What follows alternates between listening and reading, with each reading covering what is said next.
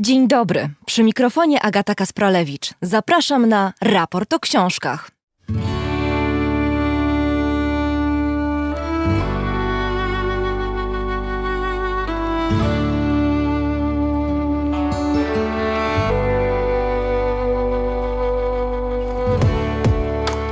Dwie znakomite powieści ukazują się w polskim przekładzie we wrześniu, a my w tym odcinku literackiego raportu gościmy ich autorów. Pierwszy to Joshua Cohen jego nagrodzona Pulitzerem rodzina Netanyahu. Wspomnienie przelotnego, a w ogólnym rozrachunku zupełnie nieistotnego zdarzenia w historii sławnej familii. Jak w jednej powieści połączyć slapstickową komedię z akademickim wykładem, a z tego zdarzenia wysnuć głęboką refleksję o naturze historii, tożsamości i o żydowskiej diasporze. Wiedzą to tylko najlepsi, a Joshua Cohen niewątpliwie do nich należy. Sebastian Bary, wielokrotnie, a także w tym roku nominowany do Bookera irlandzki pisarz w powieści Tysiąc Księżyców opowiada o losach młodej Indianki, która po rzezi całej swojej rodziny jest adoptowana przez dwóch weteranów wojny secesyjnej. To jest historia o miłości, przemocy, o rodzinie i odwadze, a także o irlandzkiej diasporze w połowie XIX wieku. Sebastian Bary buduje zaskakujące analogie między doświadczeniem Irlandczyków uciekających przed głodem do Ameryki, a losem rdzennych mieszkańców tej ziemi. Oprócz tego rozmowy z autorami przekładów Agą Zano i Krzysztofem Cieślikiem, a także fragmenty obu tych powieści w interpretacji Olgi Sarzyńskiej. A wszystko to dzięki Państwu, bo raport o książkach nie istniałby bez naszych słuchaczy. Każdy, nawet najmniejszy gest wsparcia jest dla mnie ogromnie budujący. Jest także wielkim zobowiązaniem i oczywiście radością. Jeśli ktoś z Państwa chciałby dołączyć do grona naszych patronów, najlepiej zrobić to za pośrednictwem portalu patronite.pl, gdzie łatwo znaleźć profil Dariusza Rosiaka. Jesteśmy w studiu Efektura w Warszawie. Program realizuje Chris Wawrzak. Zapraszam.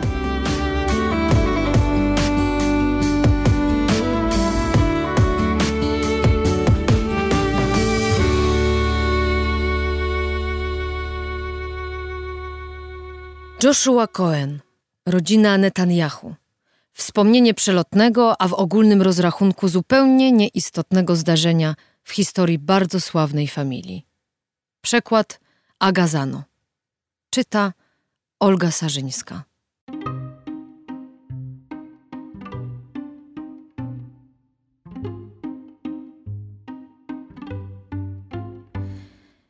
Gość Przyjechał zardzewiałym piaskowym Fordem z lat czterdziestych, o smukłej sylwetce i obłych jak ponton krawędziach, który, należy to zaznaczyć, w czasach świetności musiał być uważany za pojazd niezwykle stylowy. Jednak w momencie, kiedy telepał się naszą ulicą, czasy te należało już uznać za dawno minione. Był to jeden z pierwszych modeli produkowanych po wojnie i jeden z ostatnich obdarzonych twarzą. Mam przez to na myśli widok od frontu. Szeroko rozstawione, wybałuszone ślepia reflektorów i kratkowany nohal przydawały mu niemal ludzkiego wyglądu. Taka sympatyczna, tempo uśmiechnięta facjata. Żałośnie poczciwa. Prawie szło zapomnieć, że jej producent był nazistą. Ten konkretny egzemplarz Robił wrażenie jeszcze większe, bo metalową twarz miał solidnie rozkwaszoną. Kratki w ogóle brakowało, a wgnieciony chromowany błotnik zwisał z jednej strony, podskakując na śniegu jak bezradna imitacja pługa. Ale może to nie Netanyahu. Przede wszystkim w środku znajdowało się za dużo pasażerów. Każdą grupę, liczącą więcej niż jedna osoba, należało uznać za zbyt liczną. Netanyahu nie wspominał w wiadomości o towarzystwie, a jednak ten klaunowóz nadjeżdżający w moim kierunku był tak zapchany, że nie potrafiłem ocenić, zwłaszcza przez okno i przednią szybę auta, ile tam w ogóle siedzi osób i co robią. Kłócą się czy ubierają? W tamtym okresie, szczególnie popularną wśród moich studentów zabawą, było szacowanie, ile osób zmieści się do budki telefonicznej – Przez jakiś czas można było odnieść wrażenie, że to jedna z najbardziej palących kwestii epoki Eisenhowera. Pytanie: czy w wyniku wojny termojądrowej obrócimy całą planetę w proch? Było stawiane na równi z problemem, ile nastolatków z uczelni koedukacyjnej wciśnie się do tej budki telefonicznej, szafy, pudła po lodówce? Wszędzie tam, gdzie podejmowano kolejne wyzwanie, pojawiali się fotografowie i ekipy filmowe, by zarejestrować te napędzane hormonami wygłupy do telewizji, filmu i uczelnianych ksiąg pamiątkowych. Te niezmordowane wysiłki moich studentek i studentów, by upchnąć jak najwięcej młodych ciał w jak najciaśniejszą przestrzeń, służyły egzorcyzmowaniu dezorientacji, jaką budziło w nich właściwe tamtej epoce żądanie posłuszeństwa i niepohamowanej konsumpcji jednocześnie, ale też tworzyły okazję do kontaktu fizycznego o seksualnym podtekście. Jak gdyby w podświadomych próbach do nadchodzącej rewolucji nie łapie koleżanki za cycki dla samego łapania za cycki. Ja pomagam ustanowić nowy rekord świata. W upchnięciu jak największej liczby osób do pudełka po ciastkach. To klaustrofobiczne szaleństwo objęło też samochody, zwłaszcza stare Fordy, takie jak ten, zbliżający się do naszego domu, bo wielu studentów odziedziczyło ten model po rodzicach.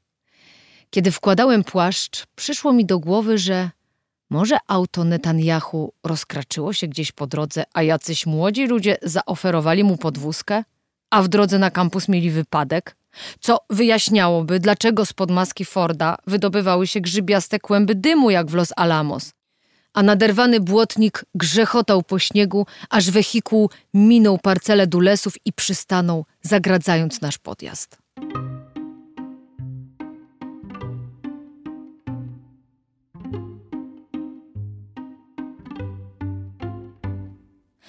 Wyszedłem na dwór akurat na czas, by zobaczyć, jak tylne drzwi się otwierają i ze środka wysypuje się garść postaci. Nie klaunów w pełnym rynsztunku, z trąbieniem klaksonów i żonglowaniem talerzami, ale prawie. Dzieci w owczych kożuszkach, jedno, dwoje, troje. Potrzebowałem chwili, by się ich doliczyć.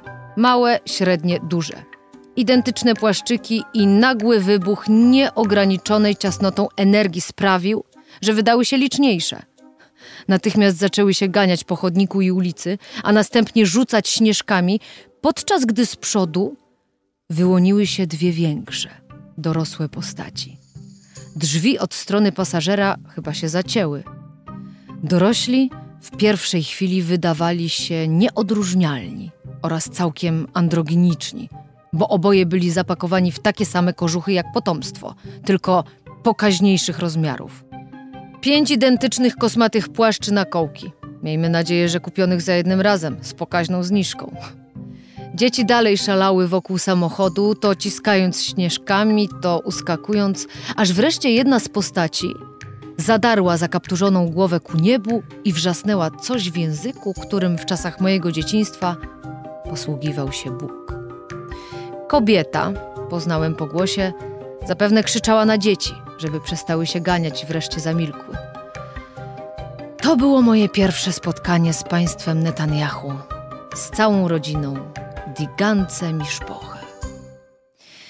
Żona mocowała się z dziećmi, a mąż ściągnął z głowy kaptur, by ukazać mi twarz, którą już znałem, albo przynajmniej tak sądziłem, z paszportowych rozmiarów fotografii, przyklejonej na łapu capu w prawym górnym rogu jego podania. Postarzał się.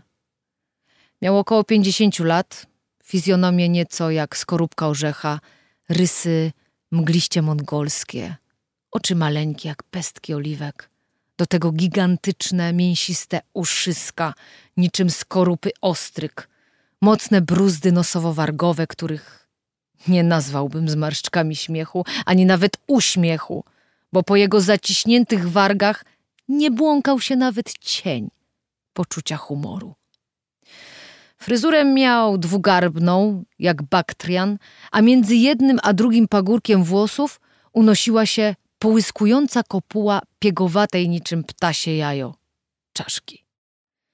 Pierwsze słowa, jakie wypowiedział pod moim adresem, brzmiały: Doktor Blum, jak mnie mam. Miło mi. Doktor Benson Netanyahu. Owszem, obstawał przy tytułozie i owszem, uścisnął mi dłoń bez zdejmowania zmechaconej rękawiczki z jednym palcem, na dodatek sprutym. Akcent miał cięższy niż się spodziewałem, mówił szorstko, ale później zacząłem mieć wrażenie, że celowo utwardza sylaby. Ben Syjon. Może mi pan mówić Ruben albo Rube. Szalom. Staliśmy na śniegu zaścielającym albo chodnik, albo trawnik, nie dało się tego ocenić. Netanyahu znów zacisnął wargi i skinął w zamyśleniu głową, jakby nie zrozumiał powitania, albo może postanowił ustąpić. Szalom, panie Rubenie. Poszedł ze mną do domu po zasypanej ścieżce. Żona i dzieci, których mi jeszcze nie przedstawił, dwa kroki za nami. Dopiero kiedy znaleźliśmy się wszyscy w środku, przysadzista małżonka o natapirowanych włosach oznajmiła: Jestem Cila. Tyle, że powiedziała to wpatrując się w męża, który z kolei odwrócił się w moją stronę. Moja żona Cila. Wyciągnąłem rękę, a ona chwyciła ją, przyciągnęła mnie bliżej i nadstawiła policzek. Smoknąłem. Drugi. Też smoknąłem. Miała zimną twarz.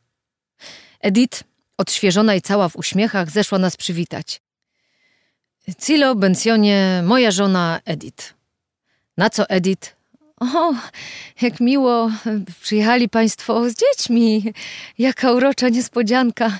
Ruben nic nie wspominał o, o dzieciach. Chodźcie, chłopcy, dajcie płaszczyki. Dzieci i rodzice zrzucili identyczne kożuchy, rękawiczki, szaliki i czapki, a następnie zwalili je na Edith, jak na wieszak. E, czy mogłabym prosić... Spod góry owczych skór rozbrzmiał jeszcze jej stłumiony świergot. Czy mogłabym prosić o zdjęcie butów? Rodzice minęli już jednak wycieraczkę, nawet o nią nie zaszurawszy, i ruszyli prosto do salonu niosąc na parkiet grudy śniegu, które niemal natychmiast zmieniły się w kałuże. Chłopcy wszczeli jazgot. Najwyższy przemycił do domu Śnieżkę i całą energię poświęcał teraz na wepchnięcie jej średniemu pod ubranie, gdzie tylko mógł. Najpierw pod koszulę, potem w spodnie, wreszcie zatrzymaną w drugiej ręce gumę majtek. Cyla rugała ich po hebrajsku, podczas gdy średni gonił najstarszego wokół pianina, a najmłodszy wył. Kolejne grudki śniegu topniały na podłodze, odciski butów moczyły niby arabeski na niby perskim dywanie. Edith spróbowała jeszcze raz. Czy mogłabym prosić o zdjęcie butów? Pod tym względem zwyczaje mamy w domu raczej azjatyckie. Cila znów coś powiedziała, zbyt zwięźle, by uznać to za tłumaczenie. Jedno słowo upakowane niecierpliwie i gęsto czasem, deklinacją i rodzajem. A chłopcy zamarli i wszyscy jednocześnie siedli tam, gdzie stali. Dwóch starszych na dywanie, najmłodszy na parkiecie i zaczęli szarpać posłupane sznurówki. Państwo też, jeśli można. Zwróciła się Edith do Cili i Netanyahu. A ci popatrzyli po sobie z dziwnymi minami i przysiedli na rozkładanej sofie, żeby pozbyć się obuwia. W tym momencie sobie uświadomiłem, że nikt z rodziny nie ma na nogach trzewików, śniegowców czy innego obuwia, choć trochę przystosowanego do zimowej pogody. Netanyahu przyszedł w półbutach, Cila w płaskich czułenkach, a chłopcy w tanich płóciennych trampkach. Kobieta miała przemoczone pończochy, a małżonek dziurawą skarpetę, z której wyłaził duży palec o pokrzywionym, dawno nieobcinanym paznokciu.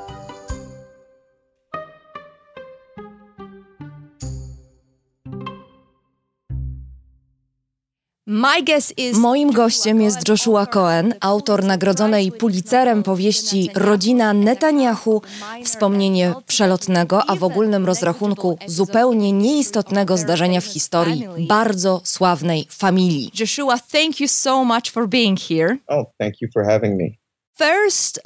Na początek bardzo krótkie wprowadzenie. Rodzina Netanyahu to jest znacznie więcej niż jedna książka.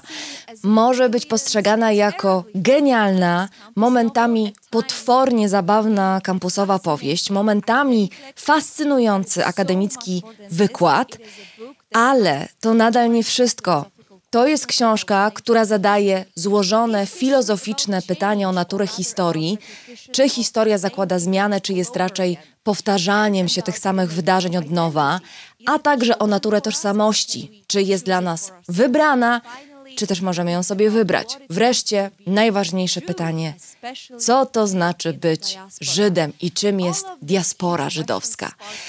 A wszystkie te pytania wynikają z przelotnego, jak sugeruje tytuł Twojej książki, epizodu w historii, kiedy pod koniec lat 50.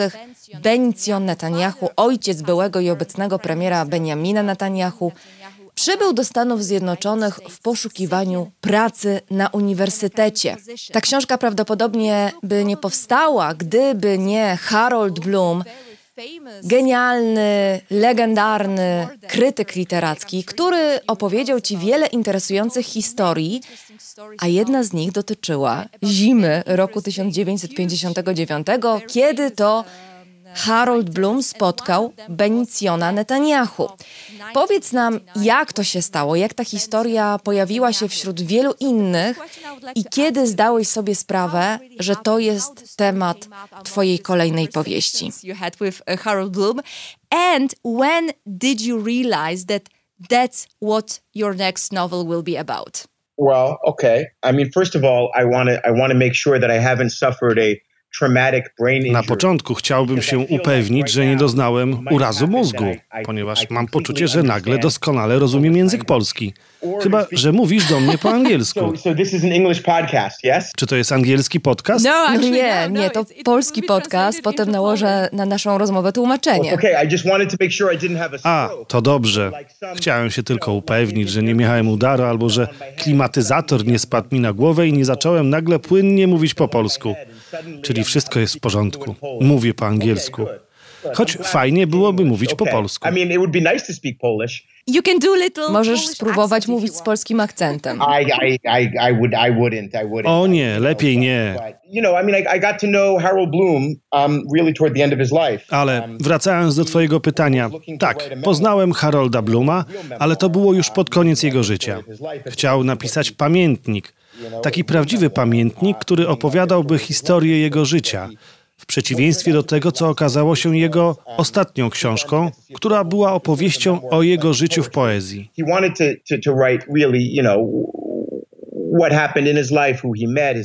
Chciał napisać o tym wszystkim, co wydarzyło się w czasie jego życia, o ludziach, których poznał, naszkicować portrety swoich przyjaciół.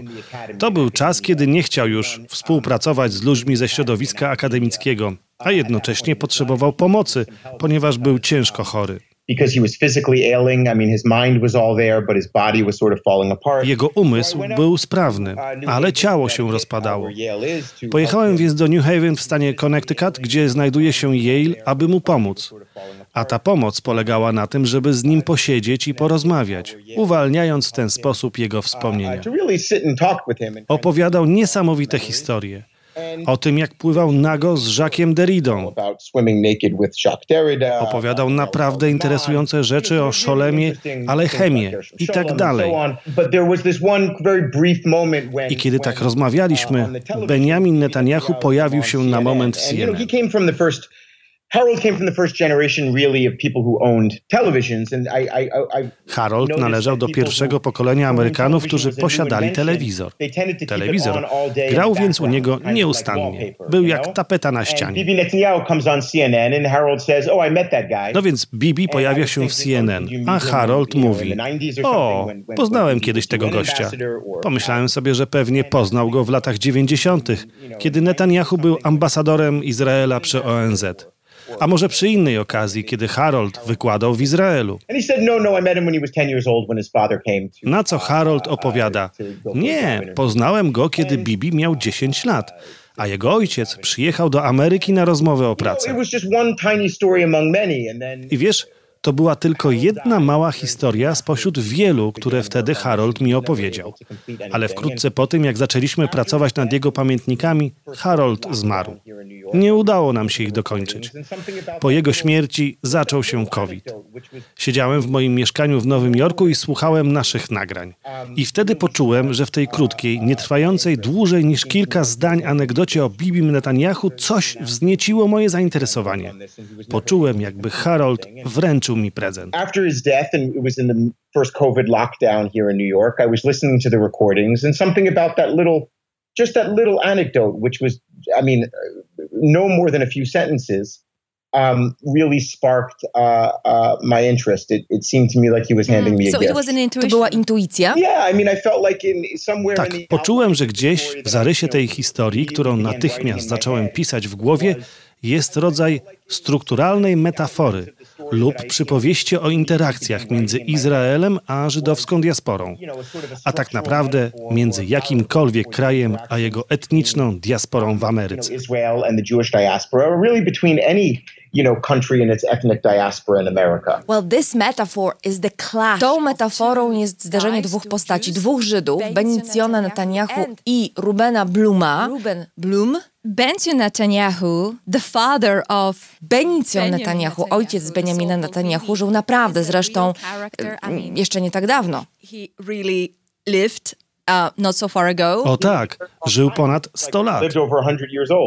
Lived over 100 years old. Yes, which, which co czyni go jeszcze bardziej nieszablonową postacią, zaś Ruben Blum, który jest narratorem, to on prowadzi czytelnika przez tę historię. Ruben jest postacią fikcyjną, ale jego prototypem jest Harold Bloom. Uh, Ruben Bloom is a fictional character, but I understand that uh, his prototype is Harold Bloom. Yeah, I mean, I, I couldn't, you know, first of all, I, I, I would never Zgadza się. Po pierwsze, nie mógłbym uczynić z Harolda postaci mojej powieści. Nigdy nie robię tego z ludźmi, których kocham. To wbrew moim podstawowym zasadom.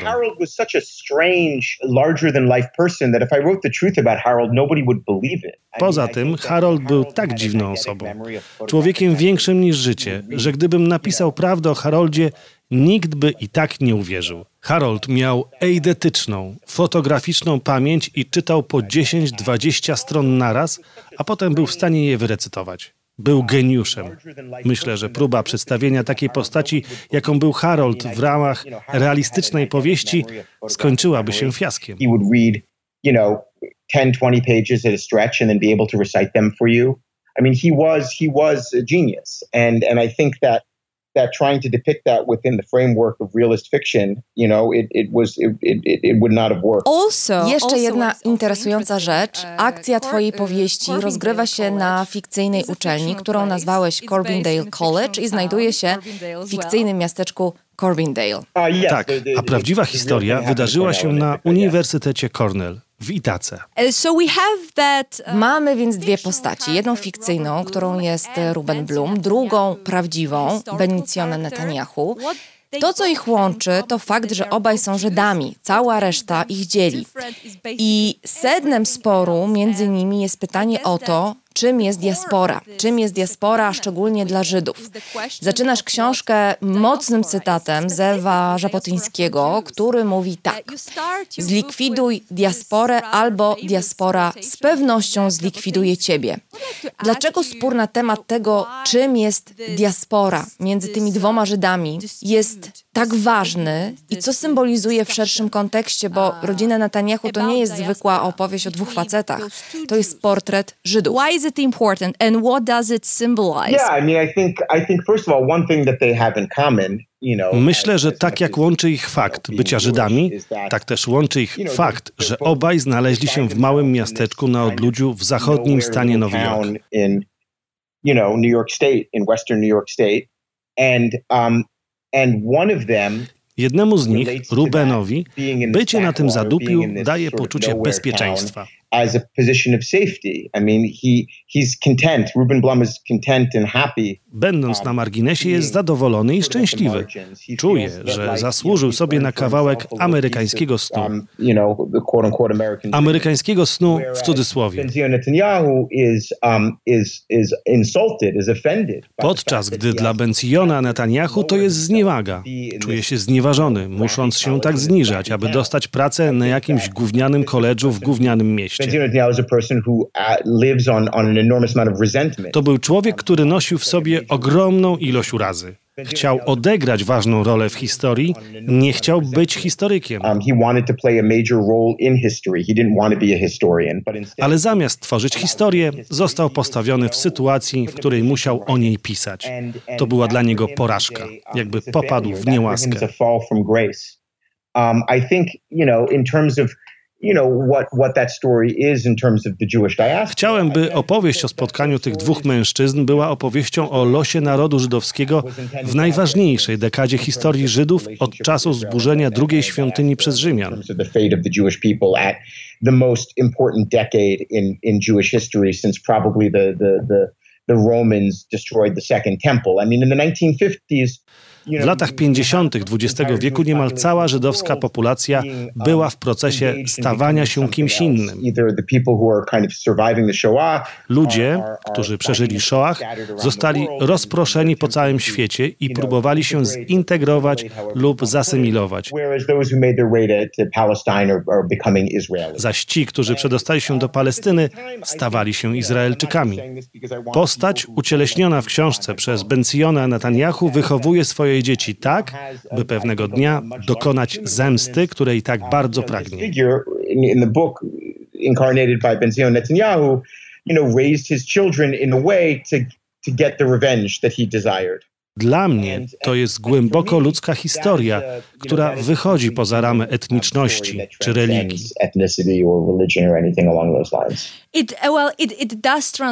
Masz rację, że twoja opowieść wychodzi poza wszystkie te ramy, ale z drugiej strony to jest opowieść o Żydach żyjących w Ameryce w połowie XX wieku. Zdanie, które padło w twojej wypowiedzi jest dokładnym cytatem z twojej książki. W połowie XX wieku niemal wszyscy Żydzi stali się kimś innym. Ruben Blum chciał stać się kimś innym, tak bardzo chciał się wyluzować, być jak reszta amerykańskich wykładowców na uczelni, na której pracował i na której to ważne, był jedynym Żydem. So much wanted to be like other American professors at, at the university, at which, by the way, it's also interesting, he was the only Jew. I, I agree with that. I think that even more than he wants to be free of that identity, I think his Zgadzam się. On chce się wyzwolić z własnej tożsamości. Jeszcze bardziej, bo w sensie absolutnym pragną tego jego żona Edith i córka Judy. To jest pragnienie zrzucenia z siebie swojego pochodzenia. He wants to shed his origins. I mean, he's the one who's suspicious of Ruben z nieufnością podchodzi do sposobu, w jaki historia jego własnego narodu została mu przekazana. Jednocześnie nieustannie zadaje sobie pytania dotyczące tej historii, nawet jeśli jest do tego zmuszony. W momencie, kiedy na jego uczelni pojawia się Benzion Netanyahu i to on jest wyznaczony do opieki nad nim, tylko dlatego, że także jest Żydem. Ale jego żona Edith w ogóle się w to nie angażuje. Judy nie chce nawet o tym myśleć. But, um, but Edith, you know, doesn't really want to have any engagement with it. And Judy, you know, certainly, you know, doesn't even want to uh, uh, consider engagement a possibility. Oh, she, she wants to really Destroy. Judy chce zniszczyć swoją tożsamość. Nie opowiadajmy zbyt wiele, ale to jest naprawdę śmieszna, choć jednocześnie dość brutalna część książki w której Judy próbuje uh, usunąć ze swojej twarzy znak żydowskiej tożsamości. Sign of her of her Jewish identity from her face. Sure, she wants to do that, but at the same time. Bez wątpienia taki ma cel. Widzisz, jedni mówią o integracji i asymilacji w kategoriach tego, co zostało utracone. Inni mówią o integracji lub asymilacji w kategoriach tego, co zyskują bo zyskują dostęp do świata, którego wcześniej im odmawiano.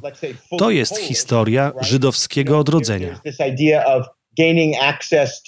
you know, to a world that was previously denied you, right? And that's the story of the Jewish Enlightenment. I wanted to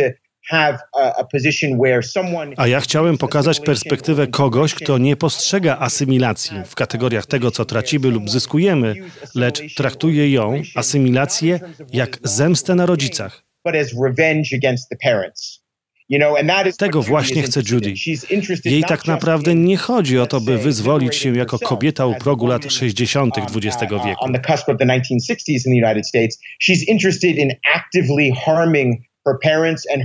Nie, ona chce skrzywdzić swoich rodziców i dziadków. Ta zemsta jest równie ważną cechą asymilacji lub integracji, jak poczucie utraty lub zyskania czegoś vital a strain of assimilation or integration as is the question of losing something or gaining something. And it certainly is about struggle as well. To jest opowieść o nieustannej walce. Toczą ją niemal wszyscy bohaterowie twojej książki. Walka Rubena jest szczególnie ciekawa. To jest człowiek rozdarty między tym, czego uczyli go rabini w Hederze, a tym, czego uczyli go nauczyciele w szkole. Jedno rozgniatało drugie. W centrum tej walki jest idea historii. W szkole uczono go, że historia opiera się na postępie. Rabini z drugiej strony powtarzali, że nie ma przeszłości, nie ma teraźniejszości ani przyszłości był jedynie czas równie kulisty i doskonały co Ziemia. To cytat. Historia opiera się więc na ciągłych powtórzeniach. Tak na historię patrzy Benicjon Netanyahu. Chciałam Cię więc zapytać, dlaczego sposób, w jaki rozumiemy historię, jest tak ważny i dlaczego tak bardzo dzieli te dwie postaci. A co za tym idzie, dwie różne żydowskie postawy.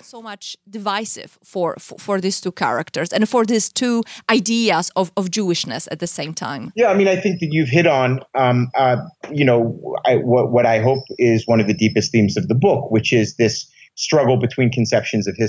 Dotknęłaś wątku, który mam nadzieję jest jednym z najgłębszych tematów tej książki, a mianowicie walki między dwiema koncepcjami historii średniowieczną i oświeceniową.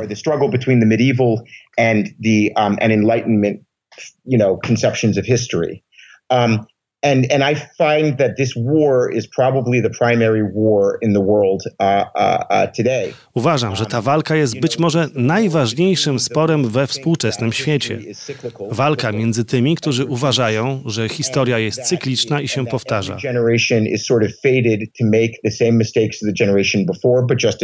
I że każde pokolenie jest niejako skazane na popełnianie tych samych błędów, co pokolenie poprzednie, tylko w innej formie.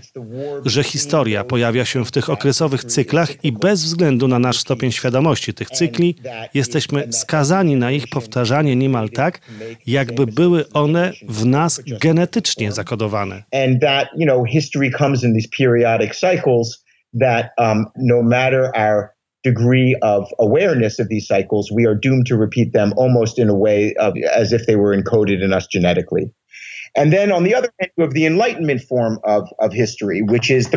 Po drugiej stronie jest oświeceniowe rozumienie historii, które ma charakter postępowy i opiera się na przeświadczeniu, że nikt nie jest doskonały, ale każde pokolenie stara się być lepsze od poprzedniego. Stajemy się coraz bardziej wolni, coraz bardziej liberalni i musimy dalej walczyć. To nie tylko opis, to także recepta, prawda? W historii chodzi o to, że musimy być lepsi od poprzednich pokoleń. Myślę, że mnóstwo sformułowań, terminologii we współczesnym dyskursie politycznym wywodzi się z tego właśnie sporu. Zarówno w Stanach Zjednoczonych, jak i w Europie, w Izraelu, w Polsce, a więc w krajach, które mają do czynienia z pełzającym autorytaryzmem, koncepcja historii przedstawiana przez prawicę oparta jest na idei, że ludzie są z natury źli. Uh, on the right wing are, are essentially based in this idea that people are inherently evil i że to wrodzone zło, które drzemie w ludziach, odpowiedzialne jest za ciągłe powtarzanie się historycznych wzorców.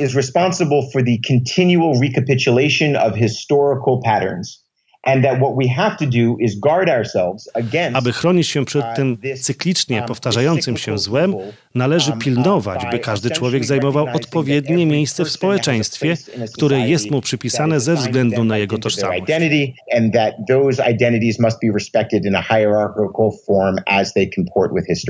Tożsamość musi być respektowana w formie hierarchicznej, ponieważ jest zgodna z historią.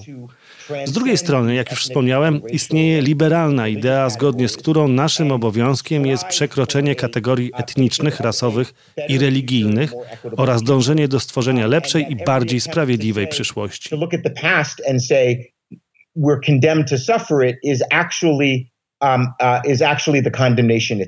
Kiedy zaś patrzymy w przeszłość i mówimy, że jesteśmy skazani na cierpienie, w istocie dokonujemy aktu samopotępienia.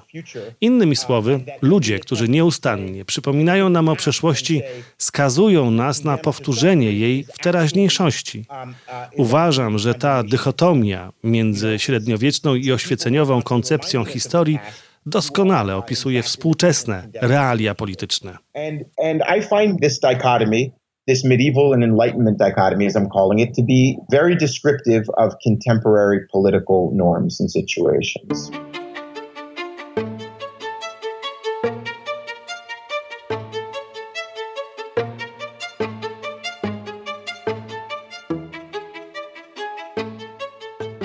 You said that uh, according to this conservative Powiedziałeś, że według konserwatywnej części społeczeństwa nie należy zmieniać swojej tożsamości.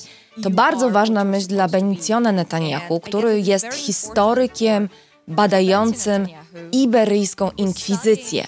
Jego zdaniem iberyjska inkwizycja miała miejsce nie dlatego, że katolicy chcieli nawrócić Żydów na katolicyzm i wypędzić wszystkich tych, którzy odmówili, ale dlatego, że Żydzi są skazani na cierpienie, a zostali skazani na cierpienie, bo postanowili zmienić wcześniej swoją tożsamość. Ofiarą inkwizycji padli bowiem przede wszystkim żydowscy konwertyci, którzy wcześniej dobrowolnie przyjęli katolicyzm. To chyba bardzo ważne, aby zrozumieć, kim był Benicjon Netanyahu, ale także kim jest dziś jego syn. Za zmianę tożsamości Żyda czeka kara.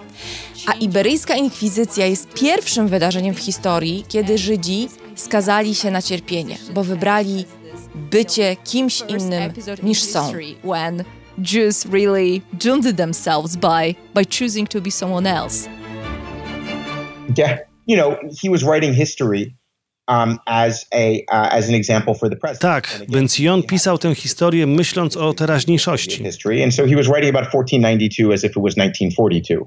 Pisał więc o roku 1492, tak jakby to był rok 1942. Zwracał szczególną uwagę na to, jak iberyjska inkwizycja była kierowana nie przez Kościół, lecz przez monarchię. To była przede wszystkim próba przypisania sobie przez monarchię pewnych uprawnień, które wcześniej należały do Kościoła. Ponieważ monarchia i papiestwo zawsze konkurowały ze sobobą w Europie.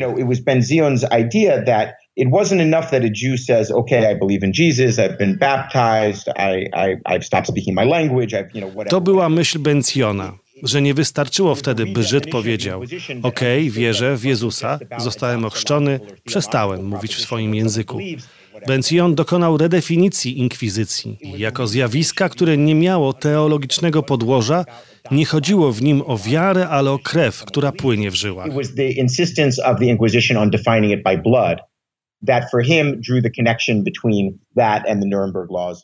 W ten sposób połączył inkwizycję z ustawami norymberskimi nazistowskich Niemiec. Sporo o tym myślę, odkąd napisałem książkę, że zbyt mało miejsca poświęciłem temu wątkowi, bo jedynie mały rozdział i że nie zrobiłem wystarczająco dobrej roboty, by ta myśl mocno wybrzmiała. of kind of getting that point across. But a lot of the alarmist, extremist elements z tego właśnie bierze się wiele alarmistycznych, ekstremistycznych elementów, które reprezentował Bencion Netanyahu w rewizjonistycznym sionizmie. Z tego bierze się poczucie, że Żyd nie może zmienić swojej tożsamości i nie może polegać na przyjaciołach z nieżydowskiego świata. And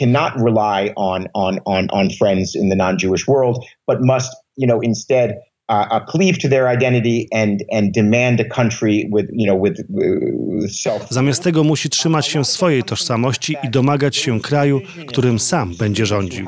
Rewizjoniści, których Benzion Netanyahu był rzecznikiem, domagali się jeszcze przed wybuchem II wojny światowej utworzenia państwa Izrael, by uratować Żydów europejskich zagrożonych przez nazistowskie Niemcy. Fakt, że państwo Izrael powstało dopiero w następstwie Shoah po śmierci 6 milionów Żydów stanowił dla rewizjonistycznego odłamu syjonizmu kolosalną porażkę i źródło egzystencjalnego poczucia winy.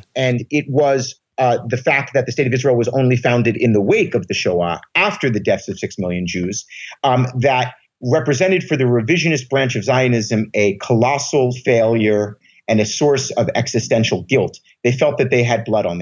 Czuli, że mają krew na rękach i obwiniali liberalnych syjonistów lub socjaldemokratycznych syjonistów z Mapai, czyli ludzi Ben-Guriona, założycieli państwa Izrael, za to, że sprzedali swoich współwyznawców i wykorzystali śmierć Żydów z Europy jako uzasadnienie dla ustanowienia państwa. Dla rewizjonistów niezdolność do uratowania Żydów, niezdolność do ustanowienia państwa żydowskiego w latach 40 postrzegana jest jako fundamentalny grzech pierworodny państwa Izrael.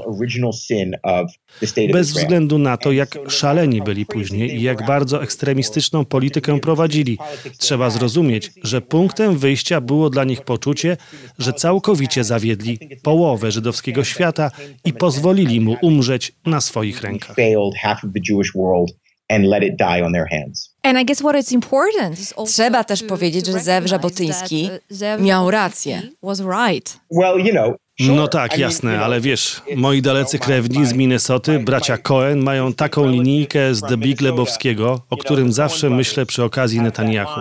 A brzmi tak, nie mylisz się, jesteś po prostu dupkiem. You're not wrong, you're just an asshole. Okej, okay. no dobrze, skoro jesteśmy przy mocnych linijkach, wróćmy do cytatu Żapotyńskiego. Zlikwiduj diasporę albo diaspora z pewnością zlikwiduje ciebie. Dlaczego zdecydowałeś się otworzyć takim cytatem swoją książkę. I, I co Żabotyński tak naprawdę chciał powiedzieć? What did he mean by this, Żabotyński? Cóż, uważam, że pierwsze zdanie w książce powinno być dla czytelnika wyzwaniem i powinno być jak najbardziej ekstremalne. To taki mój sposób na wyeliminowanie słabych czytelników. Skoro nie możesz znieść tego cytatu, nie powinieneś czytać tej książki. It's like if you can't hang with this quote, you know, maybe you shouldn't read this book. okay. I think that, uh, what do I think about, what Co Żabotyński miał na myśli? Że jeśli zbytnio ufasz nieżydowskiemu społeczeństwu, to możesz to przypłacić życiem. Jakiego rodzaju doświadczeniem było dla ciebie pisanie tej książki? Wyobrażam sobie, że musiałeś bardzo wnikliwie studiować wszystko to, co Benicjon Netanyahu napisał. Trzeba było naprawdę zrozumieć tego człowieka, pewnie przede wszystkim przez jego historyczne dzieło. Ale, jak wcześniej powiedziałam, ta książka ma mnóstwo warstw, Jedną z nich jest komedia. No, sposób, w jaki rodzina Netanyahu została sportretowana, jest piekielnie śmieszny. Nie wiem, czy dla nich to byłaby miła lektura. Ciekawa jestem, czy Benjamin przeczytał tę książkę. I mean, I wonder if Benjamin Netanyahu have, has read this book. The book was read to him in court. Książka została mu przeczytana w sądzie. Oh, really? Yeah, the book was introduced into evidence as part of the uh, Ehud Olmert Benjamin Netanyahu defamation tak. lawsuit. Książka została uh, przedstawiona jako dowód w ramach procesu, w którym Netanyahu pozwał innego byłego premiera Izraela, Ehuda Olmerta, o zniesławienie ponieważ Olbert nazwał Bibiego Netanyahu jego żonę Sarę szalonymi lub niestabilnymi. Nie pamiętam, jedno z dwóch. Ehud Olmert w ramach obrony zdecydował się przedstawić książkę jako dowód i poprosił swojego prawnika o przeczytanie fragmentów rodziny Netanyahu w sądzie. Muszę przyznać, że Netanyahu wspaniale zareagował na tę książkę. Zapytano go, czy ją przeczytał, a on odpowiedział, że ją przejrzał. Kiedy zapytano go, do którego fragmentu doszedł, odpowiedział: Przestałem czytać, kiedy pojawiła się moja matka. Moja matka mówiła doskonale po angielsku, a w książce tak nie jest. Bardzo mi się spodobała ta jego odpowiedź. Czy nie każdy syn myśli, że jego matka mówi idealnie po angielsku?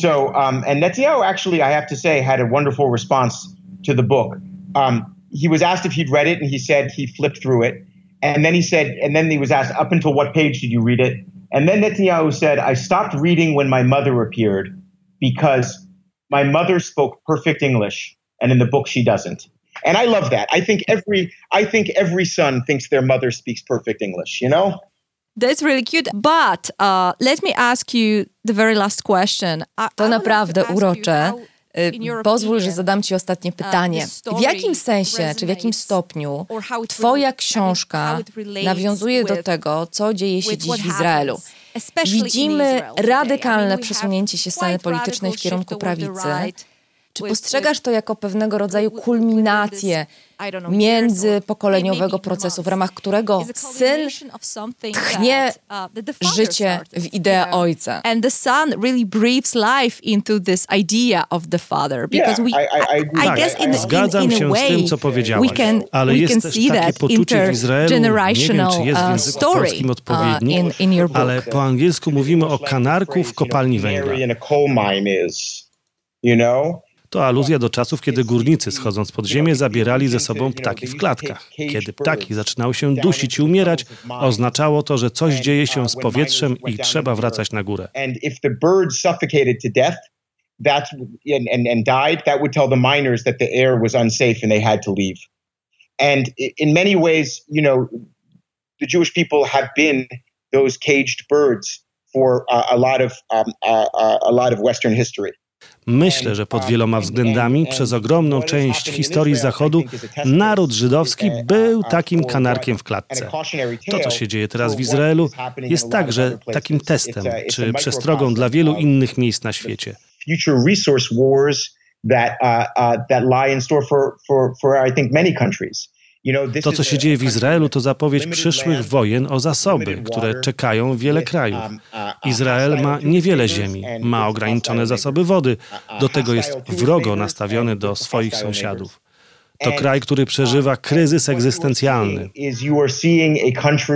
that is having a, an existential crisis, not brought about by its enemies as previous existential crises were brought about, but brought about by its own relationship with its resources Uh, Ale tego kryzysu nie wywołali wrogowie, jak to bywało w przeszłości. Ten kryzys jest wywołany przez stosunek do zasobów i do społeczeństwa.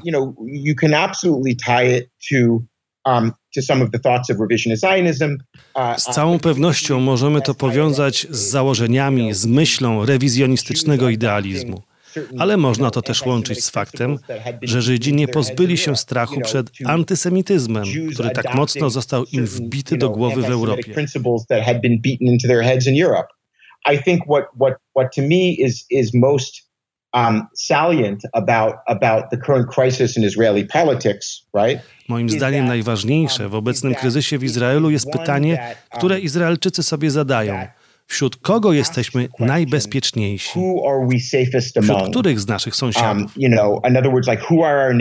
Mogę mieć tylko nadzieję, że liberalna i świecka część izraelskiego społeczeństwa ma więcej wspólnego ze świeckimi i liberalnymi Arabami niż myślącymi w średniowiecznych kategoriach współwyznawcami. And I can only hope that the answers that the liberal and secular Israeli public find um, are uh, uh, uh, are that they are have more in common with a secular and a uh, uh, and a liberal Arab public than they do with their uh, medieval religious co-religionists. Joshua, thank you so much. It was a pleasure having this interview with you. Thank you so much. Thank you very much for your time. I'm glad we got to talk.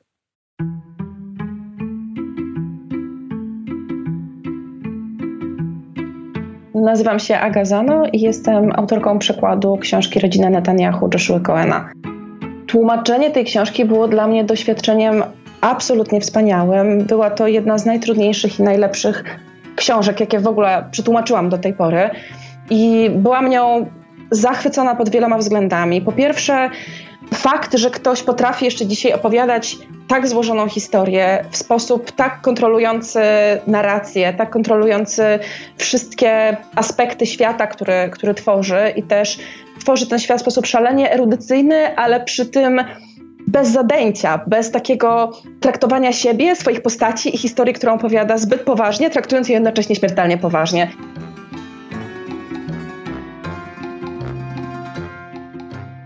Humor w tej powieści jest naprawdę bardzo ważny i bardzo piętrowy. I to jest y, kolejna przyjemność i kolejna troszeczkę pułapka dla tłumaczki, bo z jednej strony rzeczywiście mamy tę śmiertelną powagę i ten akademicki sznyt, który tam się pojawia, ale z drugiej strony oprócz przeplatania tego slapstickiem, który tam pojawia się dość odważnie, to jest też bardzo często puszczane oczko do czytelnika właśnie w tworzeniu tej wysokiej narracji, tej narracji akademickiej. Ona, kiedy się w nią wczytać, to widać, jak bardzo autor czasami nie traktuje poważnie swoich bohaterów w momencie, w którym oni traktują siebie bardzo, bardzo poważnie. I tworzy to naprawdę fantastyczne napięcie między tym, co mówią bohaterowie, a tym, jak to wybrzmiewa.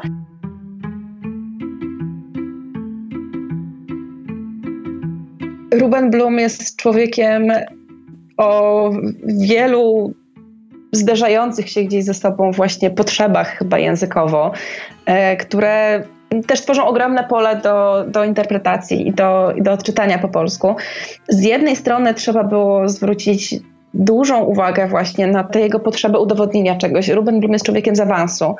On jest synem e, żydowskich imigrantów z Europy, którzy bardzo sobie życzyli tego awansu dla swojego syna. Natomiast y, on tam o tym w którymś momencie mówi, że wpadli w totalną panikę, kiedy on rzeczywiście zaczął do tej inteligencji przynależeć. To już mi się wcale nie podobało.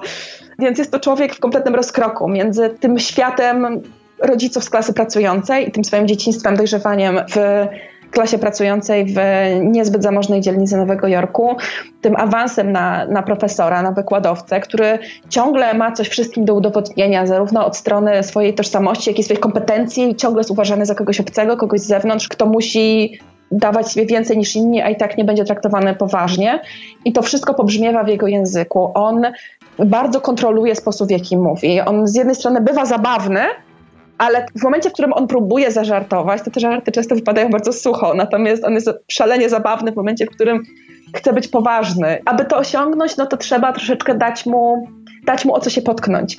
Co też jest trudne, bo oczywiście, że tłumacz i sama osoba, która tam występuje, chce się popisać i pokazać od takiej najlepszej strony zawsze, a tutaj czasami trzeba świadomie położyć żart, albo trzeba czasami świadomie i celowo użyć słowa, którego się nie lubi, słowa, które będzie brzmiało jakoś no niezbyt atrakcyjnie, albo które no, będzie na tyle trącić myszką, że się człowiek trochę skrzywi, ale to jest istotne właśnie dlatego, że to jest człowiek, który bardziej się stara niż, niż daje radę czasami z tym humorem.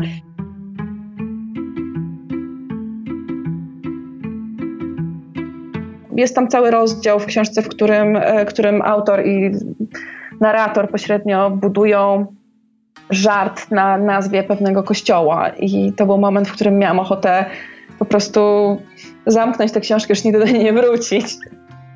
Bo jest to cały rozdział oparty na bardzo suchym i bardzo takim naciąganym żarcie, który w dodatku bardzo, bardzo ciężko było mi jakoś przełożyć na polski. Tutaj tęgie tłumackie głowy sobie też się łamały nad tym, dlatego że w oryginale to miejsce nazywa się The Church of Assumption, czyli po polsku Kościół Niebowzięcia prostu, nie?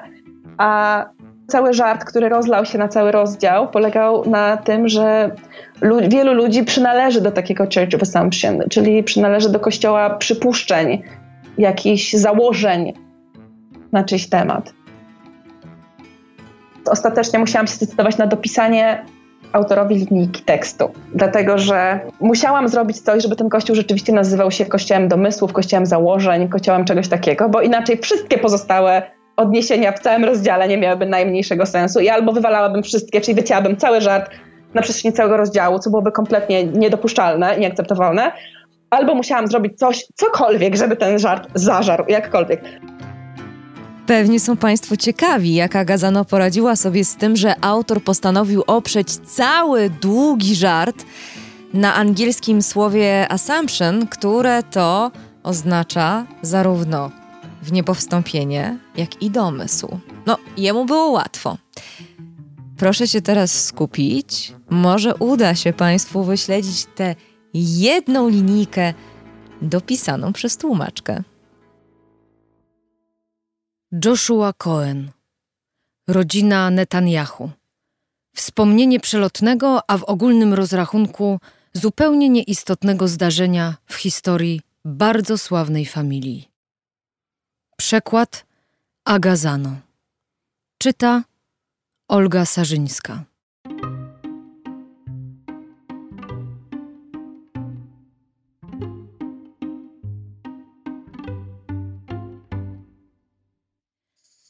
Na Bronxie, niedaleko starannie przystrzyżonych dżungli parku Pelam, mniej więcej w połowie kwartału stoi klockowaty budynek z zaniedbanej, pomalowanej na biało cegły, z portykiem, nad którym szczerzą się wypalone żarówki i krzywo przyczepione ciągi liter. Czasami głoszące dzięki ci panie, a czasami podsuwające przechodniom enigmatyczne odniesienia w rodzaju Dzieje apostolskie 1.7 albo Kochelet 1.9, zawsze jednak zebrane pod przewodnim krzepiącym niedowiarków hasłem Kościół domysłów. Dawniej napis był nieco sensowniejszy i głosił Kościół do umysłów, ale miejscowi żartownisie regularnie przestawiali litery. Wprawdzie Opuściłem te okolice, zanim pojawił się ów szyld. Jednak podczas kolejnych wizyt w rodzinnych stronach dwuznaczność komunikatu utkwiła mi w głowie. Parkowałem przed nim, myśląc, kto by kradł samochód sprzed kościoła, a zaskakujący nagłówek stopniowo zmienił się w mój osobisty żart albo puentę sytuacji, w której ktoś oczekiwał czegoś od mojej żydowskości albo próbował domysłami na temat tejże coś ugrać. Kiedy Hasydzi z Hilelu na kampusie zasypują mnie żądaniami, bym chodził w jarmułce i wpłacał datki na działanie organizacji, albo gdy jakaś studentka z pierwszych lat politologii domaga się, bym złożył podpis pod jej petycją za pokojem na Bliskim Wschodzie, ewidentnie chcąc mi coś zasugerować, zawsze sobie myślę: oho, znowu ktoś z kościoła domysłów.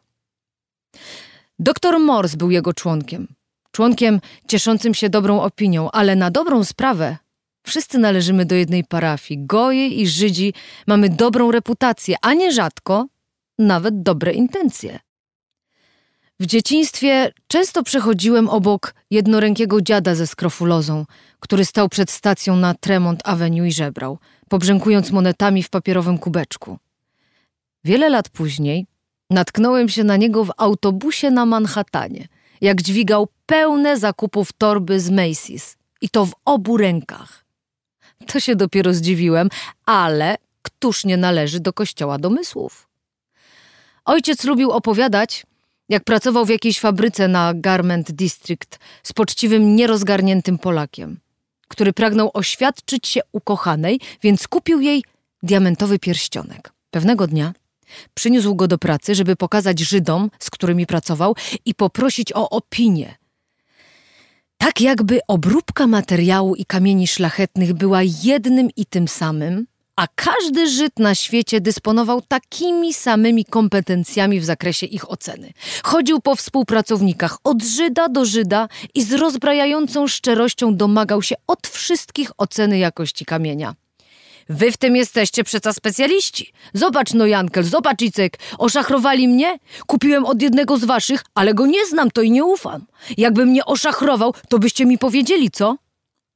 Wszyscy Żydzi na produkcji oczywiście odkładali nożyce i oglądali pierścionek, brali pod światło, tarli o fartuch i gruchali nad nim, jakby włożono im w ramiona nowo narodzone dziecię. Zapewniali, że kamień jest wspaniały, a cena okazyjna. Polak zaś aż promieniał. wierny wyznawca kościoła domysłów. No i jeszcze ta historia o bracie mojej matki, wujku Srulu, erzat sklepikarzu, który większość późnych lat czterdziestych i wczesnych pięćdziesiątych spędził na pożyczaniu pieniędzy od moich rodziców i kto wie od ilu innych rodzin z Grand Concourse. Żeby otworzyć sklep, którego asortyment i lokalizacja zmieniały się za każdym razem, kiedy ktoś go o to zagadywał. Stragan warzywny na Webster, sklep obuwniczy na Park, kwiaciarnia w hiszpańskim Harlemie, księgarnia techniczna gdzieś za granicami znanego nam Semitauresum na Greenwich Village, aż w końcu Sról w ogóle przestał odpowiadać i przepadł. A moja matka mimo to dalej w niego wierzyła, dalej mu ufała. On wróci, wszystko odkręci. Wierzyła nawet, kiedy przyszedł po niego gang coli. Nawet jak przyszli chłopaki od Manconetta i nawet jak prawie nierozpoznawalne, prawie, ale nie do końca zwłoki Srula znaleziono w pobliżu placu budowy mostu Kościuszki na brzegu Newton Creek. On wróci, wszystko odkręci. Kościół ten sam, tylko domysły inne. Tak jak średniowieczni, których ponoć badał, doktor Netanyahu uznawał pewne zjawiska za oczywiste w swej stałości.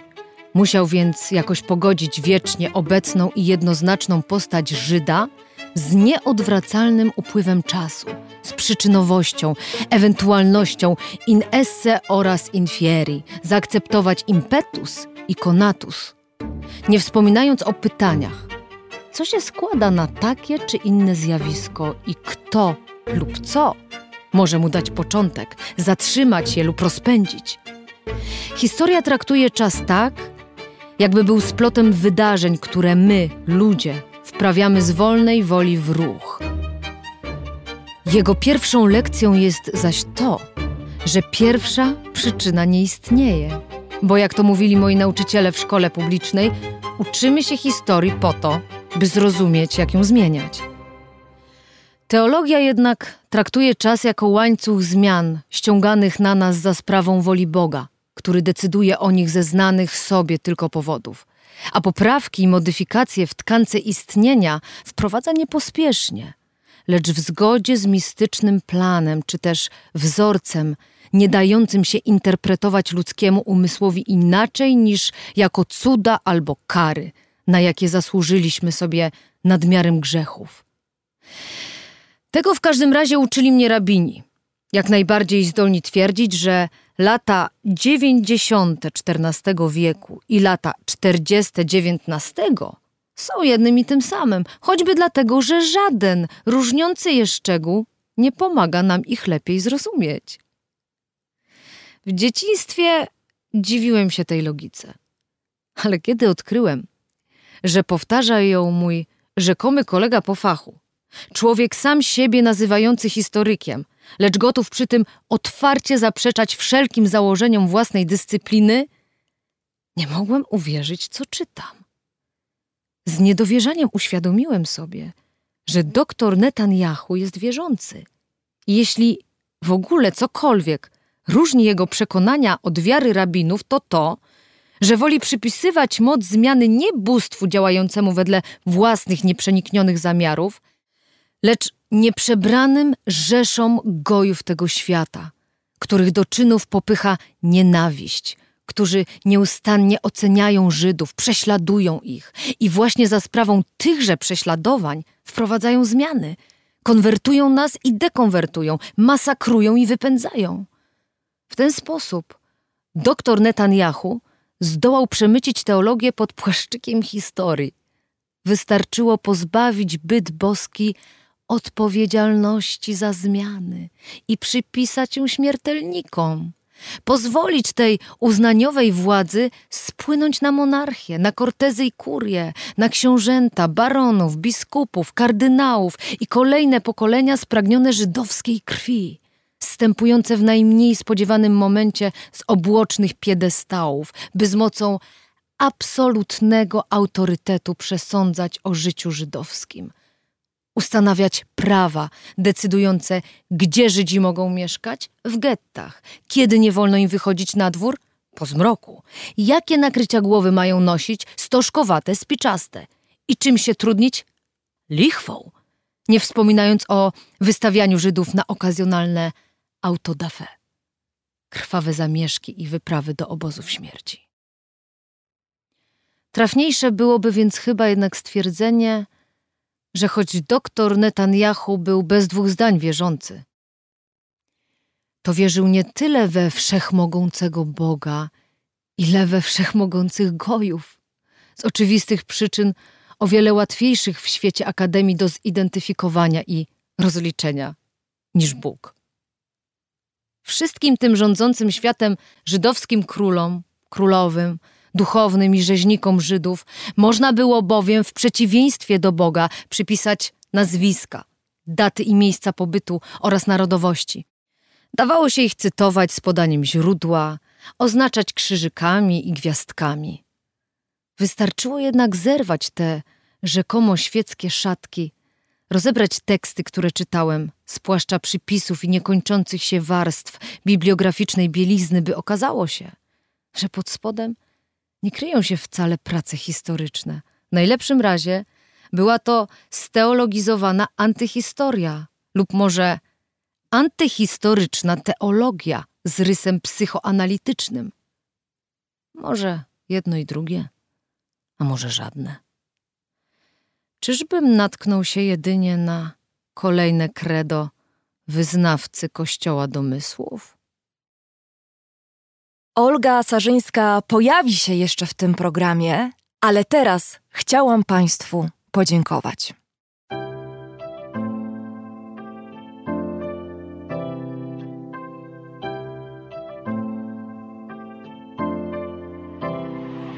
Raport o stanie świata od marca 2020 roku rozwija się dzięki Państwa zaangażowaniu i szczodrości.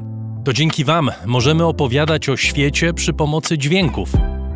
Dzięki Wam ten program jest przygotowywany w profesjonalny sposób z zachowaniem najwyższej jakości, bo na nią właśnie zasługują słuchacze raportu o stanie świata. Z serca dziękuję wszystkim Państwu za wpłaty. Wasza hojność jest dla mnie ogromnym zobowiązaniem. Zbiórka na patronite.pl ciągle trwa, zachęcam do udziału. Najhojniejsi patroni raportu o stanie świata to firma Ampio Smart Home, hotel Bania Termal w Białce Tatrzańskiej, oferujący pakiety pobytowe z termami w cenie. Firma doradcza Crido, Galmet, polskie pompy ciepła. Sklep internetowy goldsaver.pl, w którym sztabkę fizycznego złota kupisz po kawałku i bez wydawania jednorazowo dużych kwot. KR Group. Firma outsourcingowa www.krgroup.pl Razem w przyszłość. Polsko-Japońska Akademia Technik Komputerowych Warszawa, Gdańsk, Bytom. Michał Małkiewicz. Northmaster, marka łodzi motorowych z Polski. www.northmaster.pl Firma Software Mill. Od zawsze zdalni programują dla całego świata. Dom wydawniczy Muza, bo świat nie jest nam obojętny. Pure Play. Transparentna agencja mediowa digital i doradca w budowaniu kompetencji in-house. Uber. Myślimy globalnie, działamy lokalnie. Wodylla platforma streamingowa z unikalnymi amerykańskimi kronikami wojennymi z polskim tłumaczeniem. A także Budros pompy ciepła, gruntowe pompy ciepła dla budynków przemysłowych i wielorodzinnych, kompleksowa obsługa. Liceum Błeńskiej Gdańsk-Kowale, przemyślana edukacja w dobrym miejscu. Piotr Bochnia, Michał Bojko, CIO Net and Digital Excellence. Łączymy ludzi i idee. Grupa brokerska CRB. Ubezpieczenie należności dla Twojej firmy. Bezpłatne porównanie ofert www.grupacrb.pl Flexi Project. Kompleksowy i intuicyjny system do zarządzania projektami i portfelami projektów. JMP Z miłości do sportu, z najlepszych tkanin w sercu Podhala szyjemy dla Was porządną odzież. Palarnia kawy La Cafo z Augustowa. LSB Data. Dedykowane aplikacje internetowe dla biznesu. Masz pomysł? Zrealizujemy go. lsbdata.com Wydawnictwo Uniwersytetu Łódzkiego. Wydawca książek serii Krótkie Wprowadzenie. Wszystko, co trzeba wiedzieć. Leszek Małecki. Medmi Sklep. Tysiące produktów dla Ciebie na zdrowie. Sprawdź na medmesklep.pl. Aplikacja Moja Gazetka. Polska proekologiczna aplikacja zakupowa z gazetkami promocyjnymi i nie tylko. Moja Gazetka. Kupuj mądrze. Muzeum Kinematografii. Organizator 33. Festiwalu Mediów Człowiek w Zagrożeniu. Firma ODO24. Optymalny kosztowo outsourcing ochrony danych osobowych ODO24.pl. Firma Prosper z Sosnowca, hurtownia elektroenergetyczna i właściciel marki Czystuś. Stratego Group. Pozyskujemy dofinansowanie unijne dla firm i dla osób chcących założyć działalność gospodarczą. Stratego.group. Tixto.pl, niezależny serwis biletowy. Sprzedamy bilety na Twoje wydarzenia kulturalne i sportowe. Drukarnia cyfrowa totem.com.pl. Wspieramy wydawców i self-publisherów. Drukujemy najpiękniejsze książki. Fundacja Wasowskich, opiekująca się spuścizną Jerzego Wasowskiego i wydawca książek Grzegorza Wasowskiego. Szczegóły na wasowscy.com. Michał Wierzbowski. Wayman oprogramowanie wspomagające firmy inżynieryjne w zarządzaniu projektami, stworzone przez polskich inżynierów dla sektora projektowego. www.wayman Software. Zen Market pośrednik w zakupach ze sklepów i aukcji w Japonii. Zen Market JP. Dziękuję bardzo. To dzięki Państwu mamy raport o stanie świata.